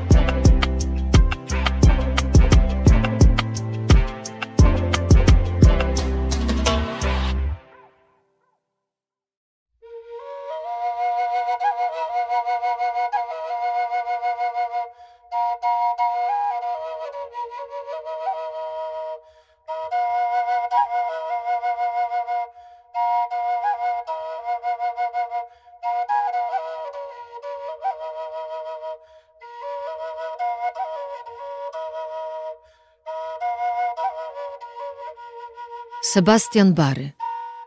Tysiąc księżyców. Przekład Krzysztof Cieślik. Czyta Olga Sarzyńska. Jestem Winona. W początkach nosiłam imię Ojinjintka, czyli róża. Thomas McNulty bardzo starał się jej wymówić, ale mu nie szło, więc nazwał mnie imieniem mojej zmarłej kuzynki – bo łatwiej układało mu się na języku. Winona znaczy pierworodna. Ja nią nie byłam. Moja matka, starsza siostra, kuzyni, ciotki, dusze lakotów, co żyły na tych starych równinach, wszyscy zostali zabici. Nie byłam za mała, żeby to pamiętać. Miałam sześć albo siedem lat, ale nie pamiętałam. Wiedziałam, że tak się stało, bo potem żołnierze zabrali mnie do fortu i stałam się sierotą. Mała dziewczynka musi przecierpieć niejedną zmianę. Gdy wróciłam do swoich, nie umiałam z nimi rozmawiać. Pamiętam, jak siedziałam w tipi z kobietami i nie potrafiłam im odpowiedzieć. Miałam wtedy ze trzynaście lat. Po kilku dniach powrócił mi język, jakby w mojej głowie otworzyła się płachta innego, bardziej tajemniczego tipi. Kobiety rzuciły się mnie uściskać, jakbym ledwo co przyjechała. Naprawdę zobaczyły mnie dopiero wtedy, gdy przemówiłam w naszym języku. Potem zjawił się Thomas McNulty i zabrał mnie z powrotem do Tennessee. Choćbyś przeżył rzeź i koszmar, musisz w końcu nauczyć się żyć rozejrzeć się koło siebie, popatrzeć, jak się sprawy mają, uprawiać co albo kupować, jak tam się akurat ułoży. Małe miasteczko niedaleko nas w Tennessee nazywało się Paris. Farma Liża Magana leżała jakieś siedem mil dalej. Było dobrych kilka lat po wojnie, a tam wciąż roiło się od obdartusów z Unii, nie wiedzących, co ze sobą począć, i dało się wyczuć obecność przegranych konfederackich żołnierzy, mimo że zrzucili już swoje farbowane orzechem mundury. Włóczęgi na każdej ścieżynie i mająca ich na oku milicja stanowa. Zresztą miasteczko, zawsze niespokojne, miało wiele oczu. W tutejszym sklepiku musisz pokazać się z takim angielskim, że mucha nie siada, inaczej pożałujesz. Pierwsze angielskie słowa dostałam w forcie od pani Neil. W późniejszych czasach John Cole sprawił mi dwie książki do gramatyki. Wpatrywałam się w nie bez końca. Wystarczy być Indianką, nie trzeba na domiar złego krakać jak wrona. Zresztą nie wszyscy biali w Paris mówili dobrze. Niektórzy pochodzili skądinąd, Niemcy, Szwedzi. Nie brakło też Irlandczyków jak Thomas McNulty, co wzięli się do angielskiego dopiero po przypłynięciu do Ameryki. Ale ja, młoda Indianka, musiałabym chyba gadać jak cesarzowa. Rzecz jasna, mogłam podawać listę sprawunków, co mi ją spisywała Rosalie Bugero, pracująca na farmie Liża. Ale lepiej było mówić. Inaczej zbierałabym cięgi ilekroć pojawiałam się w miasteczku. Angielski mnie chronił. Dość było, żeby jaki kołtuniasty parobek zobaczył ciemną skórę i czarne włosy, a już czuł, że ma prawo, co by człowieka powalić na ziemi i skopać. I nikt by nawet się nie zająknął. Żaden szeryf ani zastępca. Pobicie Indianina nie stanowiło przestępstwa, żadną miarą.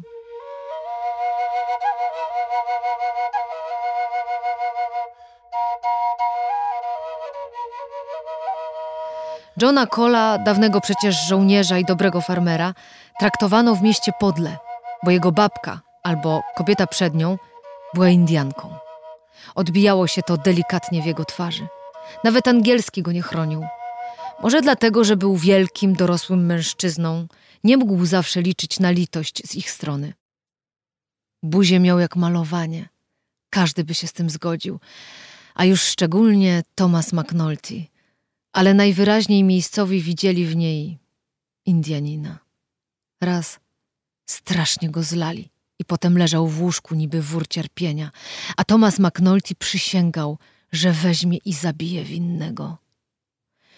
Wada Tomasa McNulty'ego polegała na tym, że był biedny. Wszyscyśmy byli.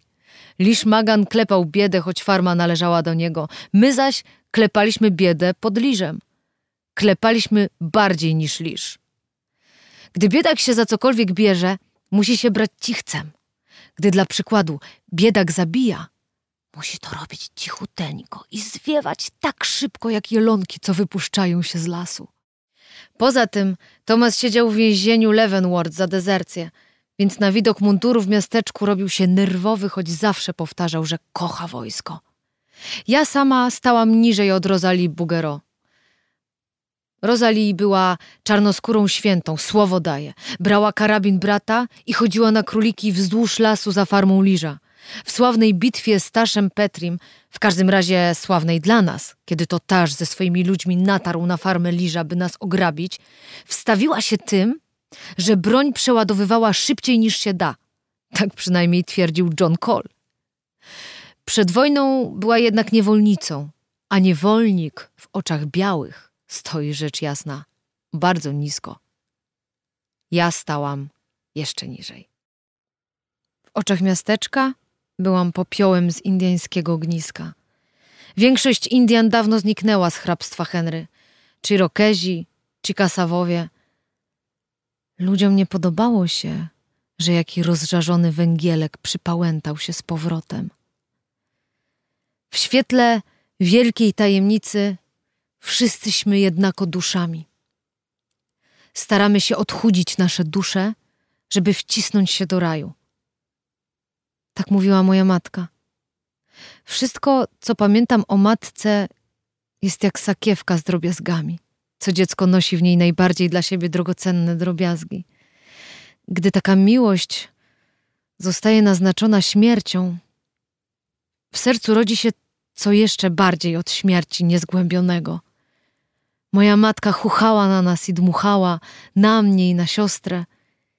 Nigdy nie nudziło jej ani patrzenie, jak szybko potrafimy biegać i jak wysoko skakać, ani mówienie nam, jakie jesteśmy śliczne.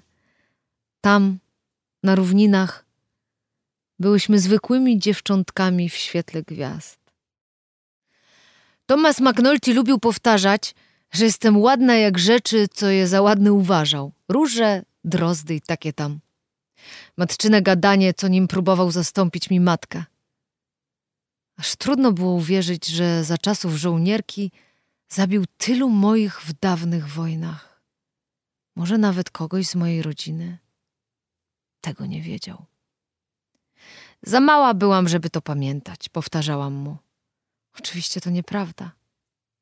Ale na jedno wychodziło. Bardzo dziwnie się czułam, słuchając, jak o tym opowiada. Zaczynało mnie palić w środku. Miałam pistolecik z perłową rękojeścią, co mi go podarował poeta Maxweni w Grand Rapid. Mogłabym zastrzelić z niego Tomasa. Czasem myślałam sobie, że powinnam co, kogo zastrzelić. Oczywiście powaliłam jednego z ludzi Tasza Petriego, nie podczas sławnej bitwy, ale innym razem, gdy zaczepili nas na gościńcu. Kulą prosto w pierś, na wylot. On też wypalił w moim kierunku, ale tylko mnie drasnął, nie trafił. Moją raną było utracone dzieciństwo. Rzecz w tym, że to oni ją zabliźnili, Thomas McNulty i John Cole. Pewnie robili co w ich mocy. Słowem, zarówno rana, jak i blizna pochodziła od nich, co niełatwo przyswoić. Zresztą nie miałam w tej kwestii wyboru.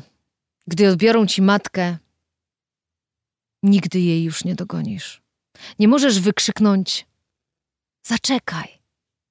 Gdy pod wilczym księżycem wiatry oziębną, a ona jest kawał drogi przed tobą i dalej brnie przez trawy w poszukiwaniu drewna. A więc Thomas McNulty uratował mnie dwukrotnie. Za drugim razem, gdy ciągnął mnie przebraną za dobosza przez pole bitwy. Natknęliśmy się wtedy na Starlinga Carltona, co chciał mnie ukatrupić na miejscu. Wymachiwał szablą i krzyczał. Powiedział, że trzeba wyrżnąć wszystkich Indian. To rozkaz majora i on zamierza właśnie ten rozkaz wykonać. Thomas McNulty musiał więc go zabić. Był z tego powodu bardzo smutny. Długo razem służyli. Wszystko to pamiętałam całkiem wyraźnie. My guest is Sebastian Berry. Sebastian, welcome to Raport o Książkach. Thank you. Uh, Zastanawiałam się, jak przedstawić książkę Tysiąc Księżyców, jakie słowo najlepiej by ją opisało. I zdałam sobie sprawę, że nie jest to łatwe zadanie. Nadal nie wiem, czy to jest książka bardziej o miłości czy o przemocy. Zwłaszcza, że granice między nimi są momentami bardzo rozmyte. Czasy, w których żyjemy, nie są bez znaczenia dla tego, kim się stajemy. Historia Winony, osieroconej dziewczynki Lakota, która opowiada Tysiąc Księżyców, rozgrywa się w bardzo wyjątkowych czasach. Dekadę po zakończeniu amerykańskiej wojny secesyjnej. I to jest moje pierwsze pytanie. Co to był za moment w historii, szczególnie w miejscu, w którym ta powieść się rozgrywa, czyli w zachodnim Tennessee? Uh, in a place like Western Tennessee, where the story is based. We do concentrate rightly a lot in our reading of history uh, on black history.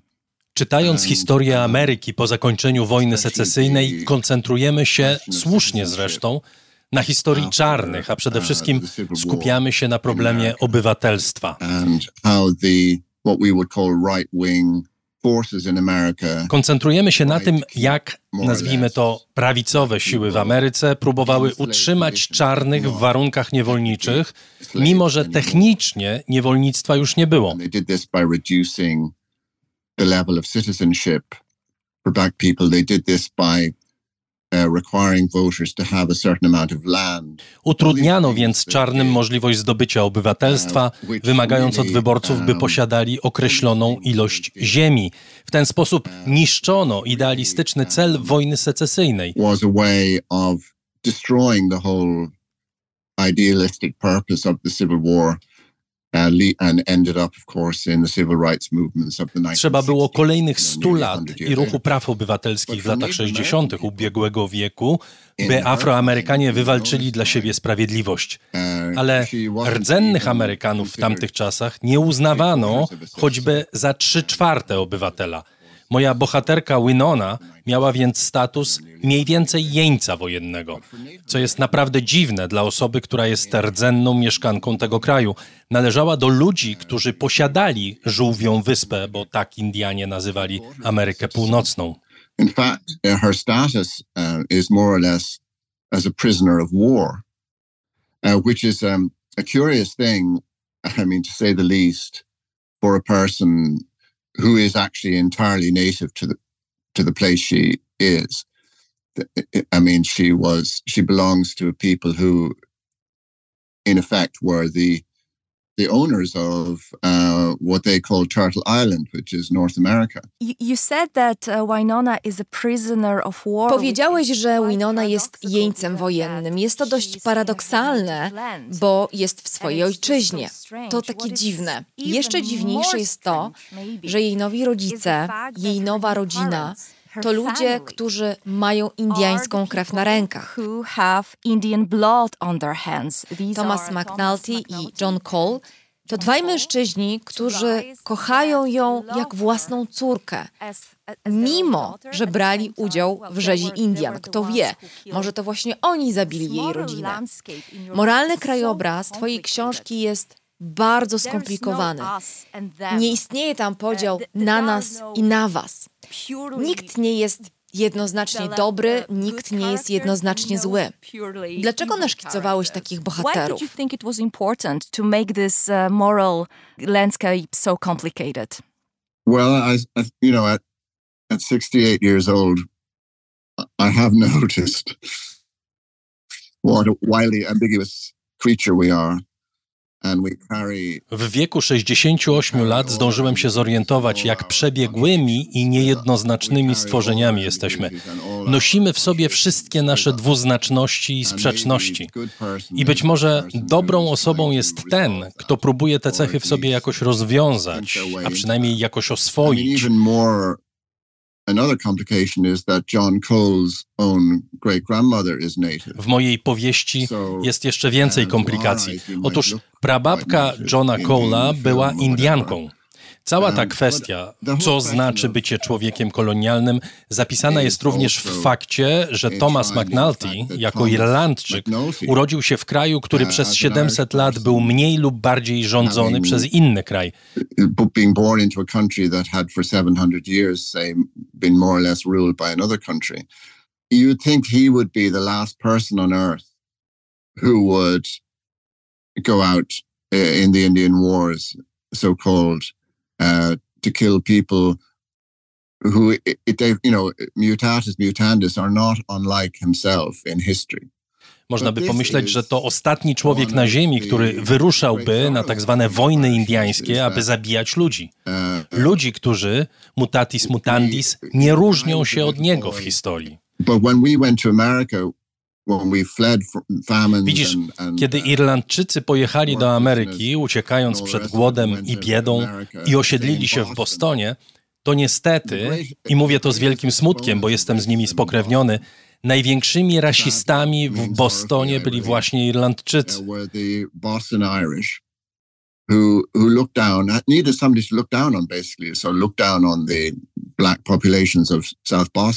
Potrzebowali kogoś, na kogo mogliby patrzeć z góry, więc patrzyli z góry na czarnych mieszkańców południowego Bostonu. Wielu Irlandczyków było policjantami.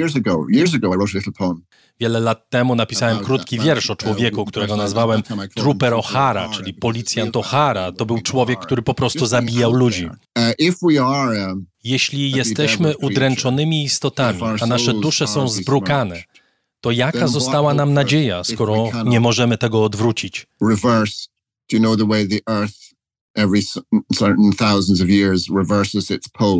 Tak jak Ziemia, która raz na tysiące lat odwraca swoje bieguny. Thomas i John są jak planety, jak Ziemia, która zmienia swoje bieguny. To, co pozwala im ujrzeć w Winonie kogoś więcej niż jedynie dzikuskę, tak jak mieli przykazane w wojsku, to ich miłość do niej. their natives, what allows them to see Winona Kolejny bardzo ciekawy wątek, który poruszasz w swojej książce, to pamięć i ułomność pamięci, która może być utracona lub zniekształcona przez traumatyczne doświadczenie. Ale to także opowieść o ułomności języka. Są rzeczy, o których Winona nie jest w stanie mówić, ponieważ nie zna nawet słów, które opisałyby gwałt, którego jest ofiarą. Ale co jest jeszcze bardziej interesujące, i o to chciałabym Cię zapytać, to proces pisania tej książki. Winona jest narratorką Tysiąca Księżyców, ale jednocześnie język, w którym opowiada nam historię, angielski, nie jest jej pierwszym językiem. I to pewnie też ją ogranicza. I tak myślę, że niezdolność do mówienia rzeczy, których głęboko doświadczamy, jest bardzo ważną częścią tej książki. I mean, English is not her first language, but I guess that this inability to say things that we experience deep down is very important part of that story. And also she's very young. She's only 17. A ponadto jest bardzo młoda, ma jedynie 17 lat, więc dosłownie nie zna słów, którymi mogłaby opisać to, co jej się przydarzyło. However, you know, Irish people in colonial times lost their own language. Jednak chciałbym zwrócić uwagę na to, że Irlandczycy w czasach kolonialnych także stracili swój język. Jestem irlandzkim pisarzem, ale moja znajomość języka irlandzkiego jest bardzo słaba. Piszę po angielsku, który nieco upraszczając jest językiem zdobywcy. And, and I'm writing in English, which is ostensibly the language of the conqueror, as it were. Uh, that's putting it a bit simply, but anyway. She, because she was taken so young, w każdym razie Winona miała tylko 6 lat, kiedy straciła rodzinę, a Thomas przygarnął ją na służącą, a dopiero potem ją adoptował. Z tego powodu Winona nie ma własnego języka, nie może mówić w języku Lakota. Because of that, she doesn't actually have her own language. She doesn't have Lakota. Um, and when she's brought back at certain point in the book, Opisuje w książce, jak wiele lat później spotyka swoich uh, ludzi, ale to jest dla niej bardzo trudne, bo nie mówi w ich języku. Angielskiego uczy jej prawnik Briscoe, który zatrudnia ją w swojej kancelarii. Winona um, szybko się uczy, mówi więc lepszym angielskim niż Thomas.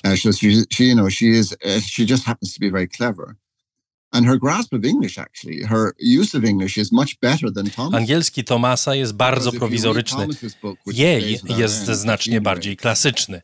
To jednak nie zmienia faktu, że ma jedynie 17 lat. Nie zna więc słów, którymi mogłaby opisać napaść seksualną, której padła ofiarą. Nie rozumie, co się stało, nie umie więc tego nazwać.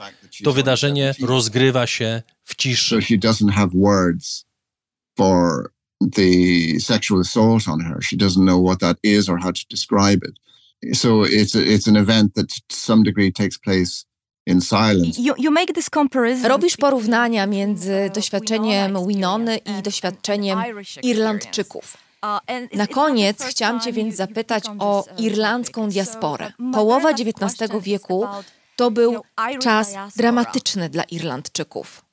Yeah, in the sense that the experience of being a member of a community that Thomas would have had when he was young before the famine. Thomas jako dziecko, zanim nastał głód w Irlandii, był częścią społeczności. Był kimś, kto ma tożsamość, kogo można było nazwać obywatelem, ale potem w wyniku głodu zostaje dosłownie zredukowany do zera. And then being reduced literally to nothing by the famine.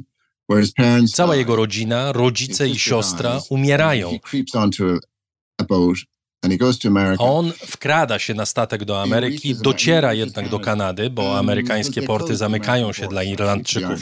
Pojawiają się setki, tysiące ludzi, a Kanadyjczycy są przerażeni, bo ci przybysze jawią im się jak jacyś obcy, którzy zarażą ich gorączką. Irlandczycy byli więc przetrzymywani w nieludzkich warunkach, bo odebrano im status człowieka.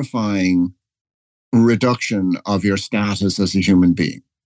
So This is what Thomas had, and he's young, he's just a child. Tak wyglądało dzieciństwo Tomasa. Potem w Missouri spotyka kogoś równie nic nieznaczącego, co on sam, chłopaka o imieniu John, uh, czyli Johna Cole. I tak już zostają ze sobą do końca życia. Uh, Robią wszystko, co w ich mocy, aby wdychać i wydychać powietrze, coś uh, zjeść, nie głodować. And I think famine actually is a theme in the book in the sense of hunger. Głód to ważny wątek tej książki. Kiedy po zakończeniu wojny secesyjnej trafiają do więzienia w Andersonville i panuje tam straszliwy głód, Thomas natychmiast przypomina sobie głód, który zabił jego rodziców. Tak, z powodu głodu trafiło do Ameryki milion Irlandczyków. W ciągu kolejnych dziesięciu lat przyjechał kolejny milion. So these are vast numbers of people, and of course there was a huge worry in America Oczywiście w Ameryce, która w tamtym czasie była krajem protestanckim, panowało ogromne zaniepokojenie, że ci wszyscy katoliccy papiści zniszczą amerykańską ziemię. Są to więc ludzie, którzy pod wieloma względami byli traktowani z taką samą pogardą, z jaką Europejczycy traktowali ludność rdzenną.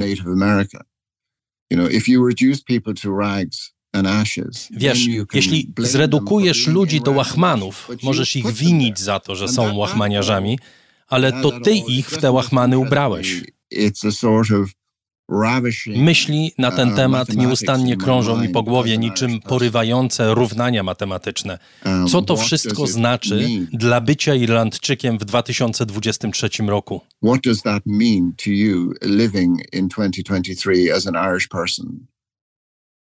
Mm. Sebastian, thank you so much for your time. It was a pleasure talking to you.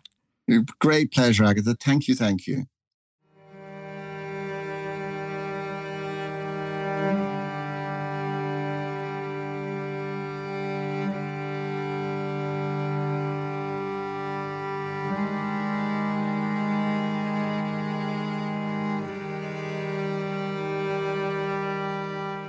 Nazywam się Krzysztof Cieślik i jestem autorem przekładu książki Tysiąc Księżyców Sebastiana Bariego. Jestem też poniekąd jej wydawcą. Jakie to było dla mnie doświadczenie, ten przekład?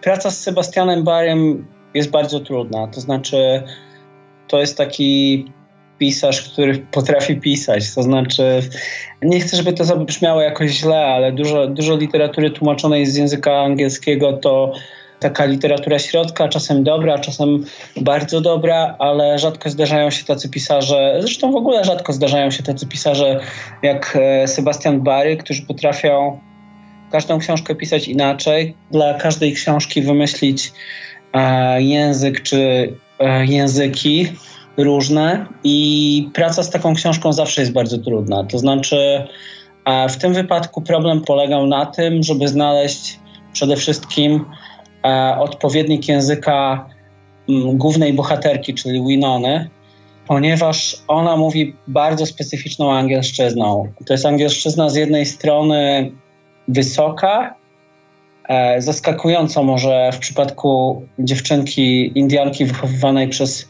parę e, weteranów wojny secesyjnej, ale rzeczywiście jest to angielszczyzna momentami książkowa, tylko ona jest bardzo specyficzna, bo ona często na przykład nie jest idealna. To znaczy, Winona używa słów z rejestru takiego wysokiego, e, mądrych słów, które nie zawsze pasują do kontekstu.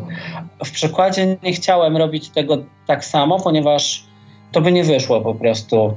Tłumacz musi myśleć, no musi myśleć o dwóch rzeczach, tak? O, o pisarzu, o tym, żeby oddać mu sprawiedliwość, o tym, żeby przyswoić, jeśli to jest dobry pisarz, jego, jak w przypadku Sebastiana, jego piękną frazę polszczyźnie, ale musi też myśleć o czytelniku i o tym, żeby ten czytelnik rozumiał tekst. Oczywiście nie mówię o rzeczach takich z pogranicza już zrozumiałości, jak Finnegan's Wake Joyce'a, tylko o rzeczach, z którymi angielski czytelnik nie ma problemu. Dla angielskiego czytelnika z pewnością fraza Winony jest dziwna.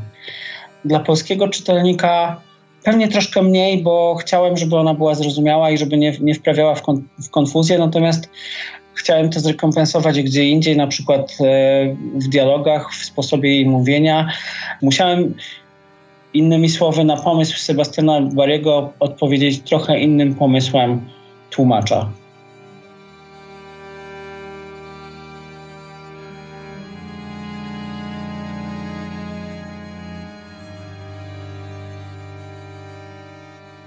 Zawsze staram się jakoś wejść w głowę bohatera, którego tłumaczę, i jeśli tych bohaterów jest więcej, to, to więcej tych głów. I pomyśleć sobie, jak mógłby to mówić po polsku. To znaczy, oczywiście to jest jakiś odpowiednik tylko, tak? No ale wyobrażam sobie, jak postać z jego środowiska i, i tak dalej, jak ta postać mogłaby mówić po polsku. Oczywiście w Polsce nie było wojny secesyjnej i, i nie było Indian, natomiast zawsze w takiej sytuacji staram się wymyślić język, który będzie jakoś wiarygodny, tak? Wiadomo, no, nie istnieje taki język w polszczyźnie. No i staram się też nie powielać do końca swoich własnych pomysłów. Chciałem, żeby ten przekład może jakoś tam się kojarzył z tym, co robiłem do tej pory, ale nie za bardzo. Nie chciałem, żeby to brzmiało, nie wiem, jakby ci bohaterowie mówili takimi samymi frazami, które można przeczytać w Shagim Bane, bo nie lubię robić dwa razy tego samego. Dlatego też zresztą nie tłumaczyłem drugiej powieści Douglasa Stewarta, bo wydała mi się bardzo podobna. Dla mnie to, to, to też jest powieść na pewno oddająca głos tym, którzy tego głosu nie mieli. Oczywiście ten głos już bywa oddawany, ale na pewno jest ciekawe to, że, że oddaje go irlandzki pisarz e, i, i robi to z taką gracją, tak? Bo to niby nie jest jego historia, tak? A jednak trochę jest, no bo też e, choćby ten Thomas McNulty jest Irlandczykiem, tak? Jakby historia Stanów Zjednoczonych jest his historią e, świata w dużej mierze, tak? W XIX-XX wieku. Oczywiście te, te narracje i te, te historie nie pokrywają się z tym, co działo się wtedy w Polsce e, czy w Europie zawsze, ale, ale w, jakiej, w jakiejś mierze te tematy są też dla nas istotne.